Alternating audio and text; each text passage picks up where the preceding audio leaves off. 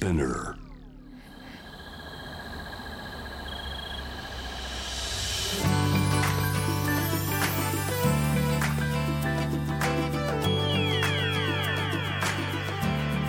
エネオス4 Hour Earth One by One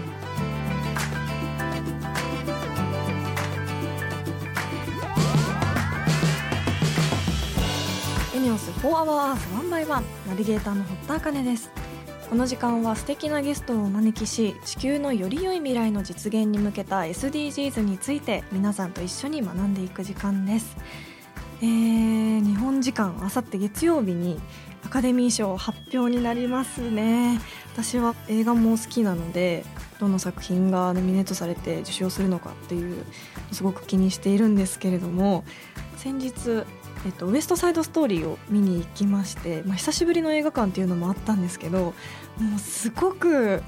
感銘を受けましてなんかもう映画なんですけどなんかま本当舞台を見ているかのような気迫を感じてなんか本当にずっと圧倒されっぱなしの時間でした。アカデミー賞の作品で、えっと、SDGs を考えている作品がこうここ近年多くノミネートされてると思うんですけどあのまあこの「ウエスト・サイド・ストーリーは」その人種についての問題もすごく考えさせられますし、まあ、紛争とか戦争とかそういうのがこう多くなる中でなんかとってもすごく希望あふれるパワーをもらった作品だったのでいやなんか久しぶりにこんなずっと鳥肌が立った時間を過ごしたなと思いました。ドライブ・マイ・カーはちょっとまだ見れていないので早く見たいなと思ってるんですけど日本の作品が受賞するのかもすごく気になるところですし、えっと、日本時間であさって月曜日ですよね。あの心待ちにして結果を見たいと思います。皆さんも何か最近見たおすすめの映画があればぜひ教えてください。ということで本日も SDGs 学んでいきたいと思います。地球の未来を考えるこの番組はエネオスの提供でお送りします。エネオスは2040年までに自社で排出する CO2 の量をさまざまな取り組みからプラスマイナスゼロにするカーボンニュートラル企業を目指していて私たちの未来に不可欠な脱炭素循環型社会の実現に向けて具体的な取り組みをされているそうなのでそのあたりも番組で分かりやすく紹介していきたいと思います。そしてこの番組は JWAVE をキーステーションに FM ノースウェーブ ZIPFM FM802 クロス FM、JFL5 曲をネットしてお送りします。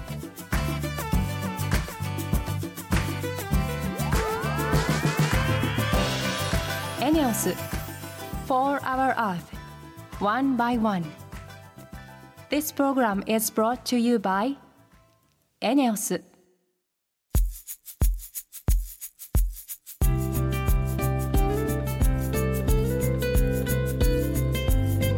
オス4 Hour Earth 1 by 1本日のトークテーマは目標12作る責任使う責任です。今回は食品ロス問題ジャーナリストの井出留美さんがゲストに登場。途上国への食料援助の量と廃棄される食品の量どちらが多いのかなど地球規模のお話から身近な話題まで伺います。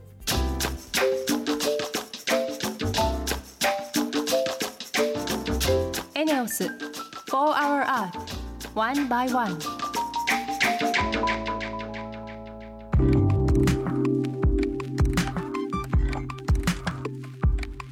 堀田茜がナビゲートしているエネオス4 Hour Earth 1 by 1本日もゲストの方とリモートでつながっています。食品ロス問題ジャーナリスト井出留美さんです。よろしくお願いします。よろしくお願いします。まさに食品ロス問題の専門家井出さんにお話が聞けるということで今日はとても楽しみにしてきました。まずは簡単に井出さんのプロフィールをご紹介します。青年海外協力隊や日本ケロッグ広報室長を務め東日本大震災の食料支援の際に見た食料危機に衝撃を受けオフィス3.11を設立。食品ロス削減推進法成立に協力するほか食品ロスを全国的に注目されるレベルに引き上げるなど食品ロス問題ジャーナリストとして活躍されています。まず世界的に見てこの食品ロスの現状って今どのようになってるんでしょうか？世界では毎年40億トンぐらいの食料が生産されているんですがそのうちの3分の1にあたる13億トンが捨てられています。はい。で日本ではだいたい1年間に570万トンの食品ロスが発生していてこの量っていうのが東京都民全員が1年間に食べる量と同じぐらいなんですね。えー、そんなにですよね。なんかやっぱたくさんこう食品ロス問題が深刻なのは知っていたんですけど改めてこう数字で言われると想像ができないんですけどそんなにかってやっぱり思いますよね。そうですね、うん、結構びっくりするような量なんですけれども、はい、日本でその出ているのが570万トンなんですが、うん、一方であの国連の WFP っていうノーベル平和賞を受賞した世界の困っている人たちに食料援助をしている方たちが、はい、えー、援助している量っていうのが1年間に420万トンなんですね。うんうん。ということは日本で捨ててるのが570万トン、はい、世界の食料援助量が420万トンということは日本で捨てている食べ物の方が世界の食料援助量の1.4倍も多いっていうことそんなになんですね。しかも日本だけでってことですもんね。そうなんです、うん、でこの食品ロスっていうのはあの家庭から出てくるものと、えー、事業系っていう企業の方から出てくるものと大きく2つに分けられます、はい、で家庭ではどのくらい捨てているかというと、うん、あの全国のその政令指定都市の中でも比較的そのゴミ家庭のそのゴミが少ない京都市でも、1年間に6万円分ぐらいの食品をあの1世帯で廃棄しちゃってるんですね。えー、6万円分？もったいない。もったいないですよね。やっぱりこう日本で発生しているその食品ロスっていうのは家庭から出るものが多いんですかね？そうね。そう消費者の方は意外といや消費者は悪くない企業が悪いんじゃないのって思っている方も多いんですが、うんはい、実は半分近く46%が家庭から出ているんですね。半分が。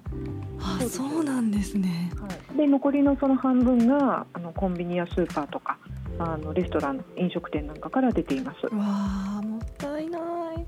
あの事業系で食品ロスが出てしまう原因は何なんでしょうか？いろいろあるんですが私も食品メーカーに14年ぐらい勤めていた経験がありまして、はい、まあ、そこでいろんなルールがあるんですね。はい、でそのルール、まあ、小習慣小慣習とも言われるものですけれども、うん、そのルールの一つに欠品ペナルティっていうのがあります、はい、まあ、メーカーはコンビニとかスーパーとか百貨店に納めるときに、うん、欠品つまり品切れを起こしてはいけないと。はい、品切れしたらペナルティその分だけ売り上げが落ちちゃうわけだから売り上げを保証していただきますよとか、はい、あとはまあ悪くするとお宅のメーカーとは取引をやめますよって言われたりするので、うん、どこのメーカーもやはりその必要量以上にこう作らないと取引が停止になっちゃったらちょっと困るので多めに作らざるを得ないっていうようなものがあります。すごい悪循環になっちゃってますね。そうですね、でもう一つが3分の1ルールって言われるものなんですね。はい。何ですかそれ？これはですね消費者だとこう賞味期限と消費期限ぐらいしか見ないですよねお店で、はい、でも実はその手前に販売期限っていうのがあって、うんはい、販売期限が過ぎるともう商品棚から落としちゃうんですよ。え？取り除いてもう売らなくなっちゃう、うん、まだ賞味期限は残ってるのにそうなんですね、えー、そういう販売期限があって、まあ、販売期限の前には今度納品期限っていうのがあって、はい、メーカーはその短い納品期限までにあのお店コンビニとかスーパーに納めないとそれ間に合わなかったらもう納品できませんよっていうことになっちゃう。えー例えばまあお菓子だと賞味期限6ヶ月っていう場合が多いのですが、はい、この6ヶ月を3分の1ずつに割るんですね。だから2ヶ月2ヶ月2ヶ月って分かれていくんですけれども、うんうんはい、作ってから最初の2ヶ月の間にメーカーお菓子のメーカーはお店に納品しないといけないと、うんうんうん、まあ、2ヶ月あれば余裕じゃないかと思うかもしれないけど、はい、海外で作っている場合って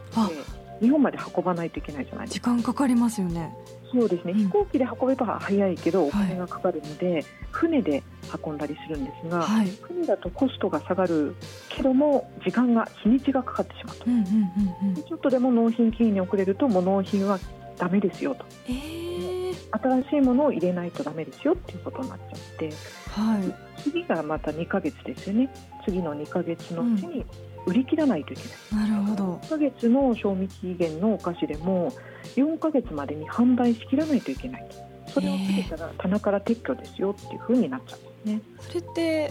賞味期限が切れてないけどもうすぐ近いですよっていう、その注意書きを分かりやすくした上で販売することって許されてないんですか？そうですね。よくあるのがその見切り品とか値引き品ということで、はい、シールで20%引きとかありますね。半額とかありますよね、うんうん、私もよく買うんですけれども、はい、あれがもう販売期限が切れているもの。あなるほど。販売期限が切れていてもそうやって見切り品っていうことで販売することは別に許されてるというか法律違反じゃないんですね。法律違反ではないし、うん、賞味期限っていうのは美味しさの目安なので品質が切れる日付ではないんですあなるほどだから最近では賞味期限が過ぎたものを売るスーパーなんかもあの全国的に少しずつ増えてきています確かに賞味期限が切れてるけどまだ食べれるし安いっていうそれだけのお店ができても行ける人は行きますよね。それってどうなんですかね？そうなんです。あの、それもちゃんと法律ではあの問題がない。きちんと保管してあれば持つんです。うん、だから缶詰なんかでも大体3年間の賞味期限があるのですが、はい、あの真空調理しているあの外からこう酸素が触れないような構造になっているので、うんうんはい、かなりそれを過ぎても持つその方がむしろ味が染みているっていうぐらい、ね、そうなんですね、はい、ツナ缶も大丈夫ですか？あそうです。なんかツナ缶のその社員の人、工場の社員の人も、はい、わざとその切れる寸前とか、えー、れるぐらいのものを選ぶっていうようなことを報道されてます。そうなんですね。前にその70年以上前に作られた缶詰が日本で発見されて、えー、はい、でそれもその菌があるかどうか検査をしたら菌が出なかった、はい、えー、されなかったっていうこともあってその缶詰は日持ちがする。それからあとは乾麺パスタとか、はい。はい、えーと、あとレトルト食品レトルトのカニとか、まあ、そういったものはその年単位で1年とかそのくらいの単位で持ちますので、いざという時にその、まあ、地震とかこういったこうコロナ禍で買い物ができない時にはそういったものを保存していくといいかなと思います。家庭でこう食品ロスが特に捨てられやすい食べ物ってどういったものなんですか？家庭で捨てられるのは野菜ですね。あですよねはい、どんな調査でも野菜が一番高い。ね。もやしとかニラとかは傷みやすいですし、はい、キャベツとかレタスってまあ一玉でも売ってるけど、うん、一人暮らしだとやっぱ使い切れないっていう方もい。るので、はい、まあ、その場合その芯のところをちょっとこうくり抜いて、うん、あのキッチンペーパーを濡らしてこう詰めたり、はい、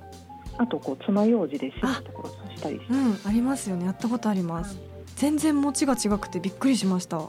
あの爪楊枝刺すだけで。あそうなんですね、うん、あと私が使ってるのが市販の野菜保存袋っていうのがあって。はい。あのいます？使ってます。アイハーブで買った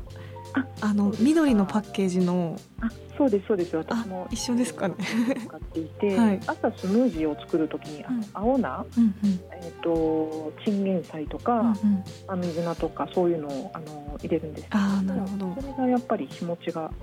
あの違うので、うん、それをよく使っています。へ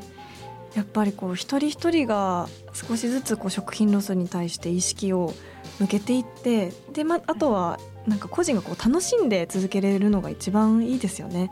なんかそうですね。私もこうキャベツに爪楊枝を刺した時には持ちが全然違うっていうのにすごく感動してなんかその実感が湧くとこう少しでも食品ロスを減らせるっていうのがなんかこう楽しさにゲーム感覚で変わっていったのでなんかそういうふうに意識が変わっていけばいいなって今日お話聞いて改めて思いました。はい、はい、あの来週はさらに具体的な食品ロスの課題について伺わさせていただきたいと思います。本日はありがとうございました。はい、ありがとうございました。本日のゲストは食品ロス問題ジャーナリスト井出留美さんでした。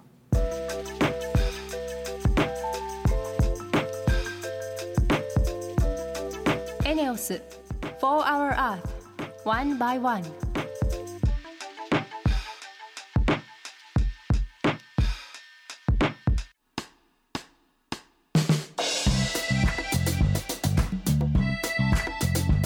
堀田茜がナビゲートするエネオス4 Hour Earth One by One ここからはエネオス SDGs ステーションのお時間です今月のテーマは水素社会に向けた実験が始まっていますということについていろいろとお話を伺ってきました。 ENEOS も参加するトヨタ自動車が手掛ける実証都市ウーブンシティのお話とっても面白かったですよね。ウーブンシティで走る車の燃料や生活の電気には水素エネルギーを使う実験を行うという話を聞いてまさに未来の街という感じがとてもワクワクしました。そしてリスナーの皆さんからも SDGs についてメールをいただいているのでご紹介したいと思います、えー、宮崎県ゆうきさん男性からのメールです。ふと番組を聞いていて気になったのですがどうしてオーストラリアから水素を輸入するのでしょうか？日本で作る方がコストがかかるということでしょうか？ということで確かになぜオーストラリアなのか気になりますね。メッセージありがとうございます。こちらの質問についてしっかりとエネオスに聞いてきました。いただいた答えをご紹介したいと思います。これまでもこの番組で取り上げられていたように地球温暖化対策として製造時に二酸化炭素を出さない CO2 フリー水素の普及が期待されています。この CO2 フリー水素は再生可能エネルギーの電力を活用して水の電気分解によって作るんですが日本国内では課題もあります。一つ目が日本の再エネの発電コストの高さ。でこれが年々低くなっているものの国内の人件費建築コストといった点が影響して他国と比べて依然として高い状況です。そして2つ目が自然環境に左右され供給量が不安定だという点です。日本は日照時間や風の強さの面であまり再生可能エネルギーには適さない地域が多いんですがこの点で恵まれているオーストラリアなどの国々では再エネから CO2 フリー水素を大量に安く作って安定供給することが可能だと考えられています。ということでした。なるほど日本で CO2 フリー水素を作るのは金銭面から見ても地理的な面から見てもなかなか難しいみたいなんですねだからオーストラリアとか海外と協力することが大切になってくるようです宮崎県ゆうきさんメッセージありがとうございましたそして来月からもエネオス SDGs ステーションでは引き続き脱炭素循環型の未来の社会に向けた取り組みについて学んでいきたいと思います。えー、リスナーの皆さんも本当に素朴な疑問やちょっとこう気になるなでもどこに聞けばいいないいのかわからないっていうことがあればぜひメールとかツイッターでピピッと送ってもらえればあの直接エネオスさんに聞ける機会ですし分かりやすく私が拙いながらですが紹介させてもらうのであの気になることがあれば本当にお気軽に、えー、引き続き SDGs に関する質問お待ちしています。エネオス4 Hour Earth One by One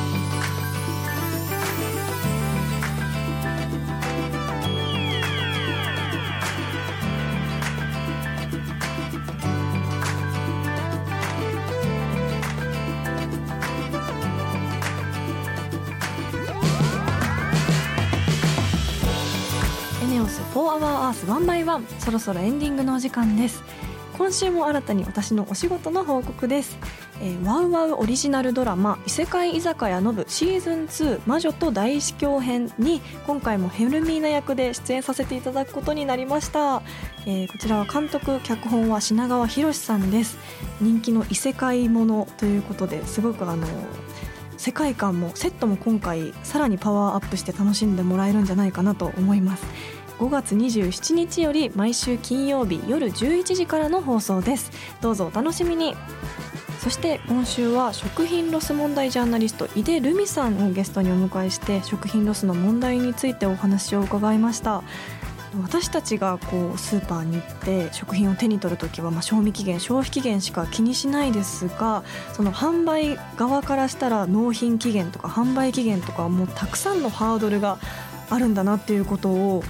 あの知ってびっくりしましたしあの本当にそこに解決しなきゃいけない問題とたくさんの苦労があるんだなということを知ってやっぱより真剣に向き合わなきゃいけない問題だなと思いましたし私たち消費者もできることを一つずつやっていくことが改めて大切だなと今日お話を聞いて感じました。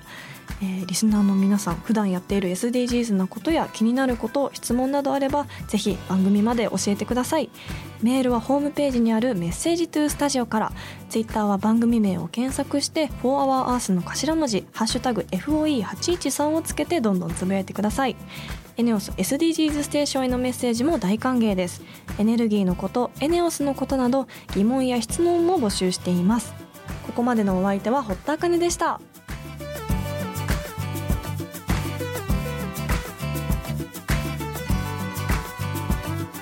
ENEOS For Our Earth One by One. This program was brought to you by ENEOS